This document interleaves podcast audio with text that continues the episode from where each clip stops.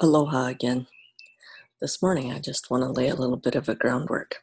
Um, I think there's four things pillars, corners, I don't really care what you call it, but there's a foundational four things that we need to understand and we need to learn. If we learn these things, then basically, you know, the world is our oyster.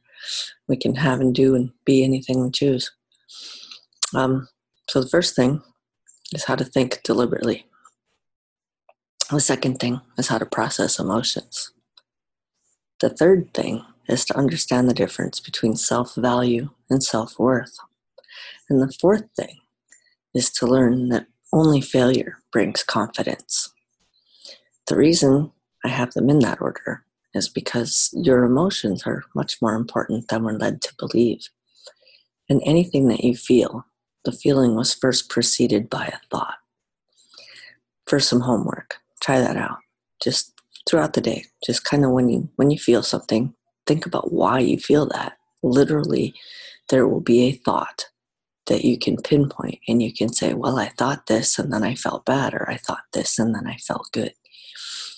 The amount of power just in that concept just in the idea of understanding that what you think is something you are able to choose.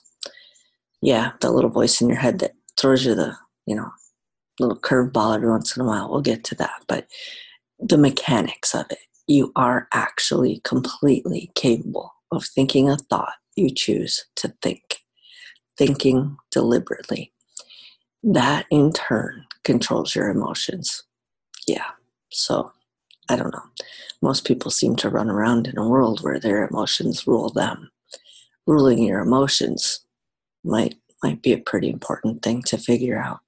So, again, just kind of throughout the day, whenever you have a feeling, um, if you get mad, why'd you get mad? What did you just think that made you mad?